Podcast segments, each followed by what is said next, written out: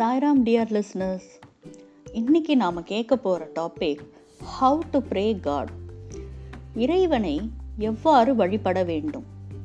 நாம் எல்லாரும் சுவாமியை பல்வேறு வழிமுறைகளில் வழிபடுவோம். பூஜைகள் மந்திரங்கள் அபிஷேகங்கள் ஹோமங்கள் இப்படி பல வழிபாட்டு முறைகள் இருக்குது ஆனால் சுவாமி அவரோட டிஸ்கோஸ் மூலயமா நமக்கு அவரை வழிபாடும் முறை என்ன அப்படிங்கிறத கற்பித்திருக்கிறார். சுவாமி சொல்றார் சேவையே இறைவனை வழிபடும் உன்னத வழிமுறையாகும். அது எப்படி சேவை வந்து ஒரு வழிபாட்டு முறையாகும்? சுவாமி சொல்றார் இறைவனின் வாசஸ்தலம் ஒவ்வொரு உயிரின் இதயத்திலையும் இருக்கு. இந்த பிரபஞ்சமே இறைவனுடைய பிரதிபிம்பம். இறைவன் தன்னுடைய பிரதிபலிப்பை நூற்றுக்கணக்கா ஆயிரக்கணக்கா பார்த்து ரசிக்கணுங்கிறதுக்காகத்தான் இந்த பிரபஞ்சத்தையே உருவாக்கியிருக்கார். அப்போது எல்லா உயிர்களிலும் இறைவனின் அங்கம். அதனால் நாம் பிறருக்கு செய்யும் சேவையே இறைவனை வழிபடும் உன்னதமான வழின்னு சொல்கிறார் ஓகே. அந்த சர்வீஸை நாம் எப்படி செய்யணும்?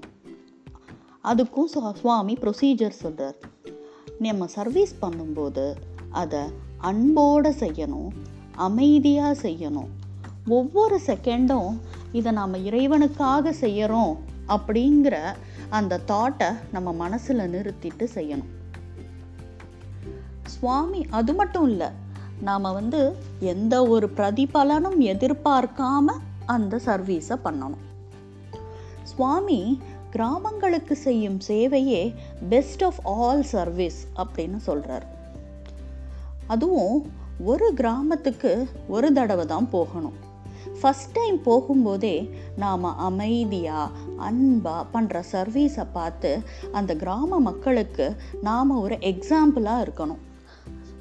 அந்த கிராமத்தில் போய் நம்ம செய்கிற உழவார பணியாக இருக்கட்டும் இல்லை ஏதாவது ஒரு மெடிக்கல் கேம்ப்ஸாக இருக்கட்டும் இல்லை ஒரு நாராயண சேவையாக இருக்கட்டும் அது என்ன செய்தாலும் அதை செஞ்சு முடித்து அந்த கிராமத்தில் இருக்கிற அந்த யூத்ஸ் எல்லாரையும் கலெக்ட் பண்ணி அவங்கக்கிட்ட ஒரு மோட்டிவேஷ்னல் டாக் கொடுத்து அவங்களுக்குள்ளேயும் அந்த சர்வீஸ் பண்ணுற மோட்டிவேஷனை உத்வேகத்தை உண்டு பண்ணணும் அப்படின்னு சுவாமி சொல்கிறார் அப்படி செய்யும்போது ஒரு கிராமத்துக்கு நம்ம திரும்ப திரும்ப போகணுங்கிற அவசியம் இருக்காது. ஒரு தடவை நம்ம வழி நடத்தினா பிறகு அந்த கிராமத்தை அவங்களே சுத்தமாக நீட்டாக வச்சுப்பாங்க. அவங்களே நாலு பேர் சேர்ந்து இன்னும் சர்வீஸ் ஆக்டிவிட்டியை அங்கே ஹேண்டில் பண்ணி உருவாக்குவாங்க. இப்படி நம்ம செய்ய செய்ய ஒவ்வொரு கிராமங்கள் சேர்ந்து ஒரு நகரத்தில் முன்னேறும். நகரங்கள் சேர்ந்து ஒரு நாடுகளாக முன்னேறும்.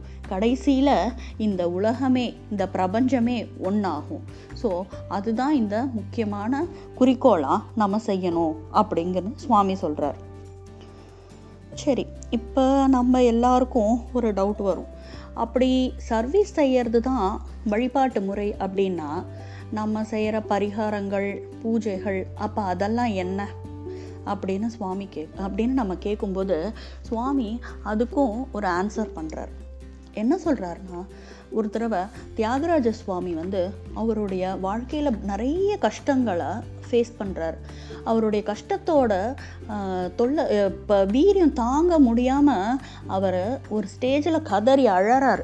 அப்போ ராமர்கிட்ட போய் நான் கேட்குறாராம் இவ் நீ என்னோட பக்கத்தில் இருந்தும் எனக்கு இவ்வளோ கஷ்டம் வருதே. அப்படின்னா என் கஷ்டத்தை தீர்க்கிற சக்தி உன்கிட்ட இல்லையா? இல்லை உன்னை உருக வைக்கிற பக்தி என்கிட்ட இல்லையா?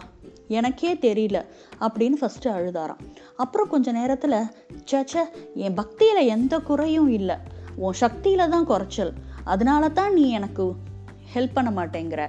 என் கஷ்டத்தை தீர்க்க மாட்டேங்கிற. அப்படின்னு ராமரை கோச்சுக்கிறாராம். ஒரு செகண்ட் அப்படி நினச்ச உடனே கண்ணை விழித்து ஓடி போய் ராமர் பாதங்களில் விழுந்து திரும்பி அழறாராம். ஐயோ ராமா இந்த எந்த சக்தியால் அந்த வானரம் கடல்களை தாண்டித்து எந்த சக்தியால் எந்த சக்தியை நம்பி பரதன் வந்து உன்னை கும்பிட்டான்? எந்த சக்தியால் மகாலட்சுமி வந்து உன் ஹிருதயத்தில் இருக்கா? அப்பேற்பட்ட சக்தியை நீ வச்சுருக்க ஆஃப்டர் ஆல் என்னுடைய ப்ராப்ளத்தை தீக்கிற சக்தியாக உன்கிட்ட இல்லை? என்னை மன்னிச்சிடுறாமா? நான் தான் தவறு செஞ்சுட்டேன். அப்படின்னு புலம்பி திரும்பி அழறாராம்.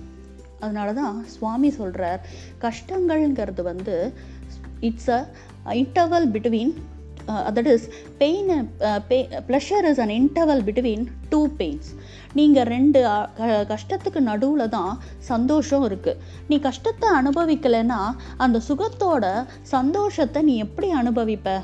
அதனால் கஷ்டமோ சுகமோ அது இரண்டுமே இறைவனோட பிரசாதம் அப்படின்னு ஒரு ஈக்குவானமஸ் மைண்டோட நாம் இருக்கணும். அதனால் கஷ்டங்கள் வரும்போது துவண்டு போய் இறைவனை நிந்திப்பது தவறு. அதே சந்தோஷம் வரும்போது அந்த ச- சந்தோஷத்தை இறைவன் தான் கொடுத்துருக்காரு அப்படிங்கிறத மறந்து இருக்கிறதும் அதை விட தவறு. அதனால் கஷ்டமும் துக்கமும் சந்தோஷமும் எல்லாமே இறைவனின் பிரசாதம்னு நினச்சிக்கணும்.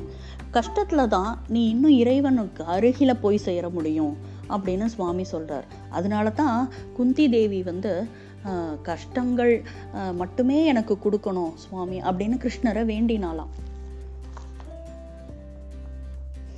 அதனால் இறைவனை வழிபடுறதுக்கு ப நிறைய முறைகள் இருந்தாலும் இறைவனுக்கு பிடித்த அந்த சேவை முறையை தான் நாம் கையில் எடுத்துக்கணும். நம்ம எல்லாருக்கும் விபீஷணன் ஆஞ்சநேயரோட கதை தெரியும். தப்போவனத்தில் படிச்சிருப்போம். வெறும்ன ராமநாமம் செய்கிற உதடுகள் மட்டும் போதாது. ராமகார் நாமத்தோட ராம காரியமும் செய்கிற கைகள் தான் இறைவனுக்கு ரொம்ப பிரியமானவை. ஆகையினால நாம் எப்பயுமே அந்த இறைவனுக்கு பிடித்த அந்த பிடிச்சமான வழிபாட்டு முறையான அந்த சர்வீஸை நாம் செய்வோம். அது மூலியமாக நம்ம சுவாமியை நாம் சந்தோஷப்படுத்துவோம். அது மட்டும் இல்லைங்க. சுவாமி இன்னமும் சொல்கிறாரு இந்த சர்வீஸை பண்ணுறதுக்கு நமக்கு நிறைய இடைஞ்சல்கள் இடையூறுகள் வரலாம். நம்ம நினைக்கலாம் நமக்கு டைம் இல்லை நம்ம வேலைக்கு போகிறோம் நாம் வந்து படிக்கிறோம் நம்மளுடைய ருட்டீன் டெய்லி ஆக்டிவிட்டி இருக்குது இதை நம்ம எப்படி செய்ய முடியும் அப்படின்னு யோசிக்கிறோம். அதுக்கு சுவாமி சொல்கிறார் எல்லாமே ப்ராக்டிஸ் மேக்ஸ் மேன் பர்ஃபெக்ட் இதுவும் நீ ஒரு ப்ராக்டிஸாக பண்ணணும். எப்படி சாப்பிட்றோமோ எப்படி நடக்கிறதோ ஒரு குழந்தை வந்து நடக்கிறதுலேருந்து சாப்பிட்றதுலேருந்து தூங்குறதுலேருந்து எப்படி ப்ராக்டிஸ் பண்ணி ப்ராக்டிஸ் பண்ணி தானே அதை நம்ம வளர்க்குறோம்? அதே மாதிரி service should also be a practice for you அதையும் ஒரு ருட்டீனாக நம்மளுடைய லைஃப்பில் கொண்டு வரணும் அப்படின்னும் சுவாமி நமக்கு சொல்கிறாரு நமக்கு வேணுங்கிறது என்னங்க? அல்டிமேட்டாக நம்ம சுவாமி ஹாப்பியாக இருக்கணும். அப்போது அவருக்கு எது ஹாப்பியோ அதை செய்கிறது தானுங்க நமக்கும் சந்தோஷம். அவரே சொல்லிட்டாரு சர்வீஸ் மூலியமாக தான் என்னை சந்தோஷப்படுத்த முடியும்னு. அப்புறம் என்னங்க? நம்மளும் அதே முறையை கடைப்பிடிச்சு நம்ம சுவாமியை ஹாப்பி ஹாப்பியாக சந்தோஷமாக வச்சுப்போம். ஜெய் சாய்ராம்.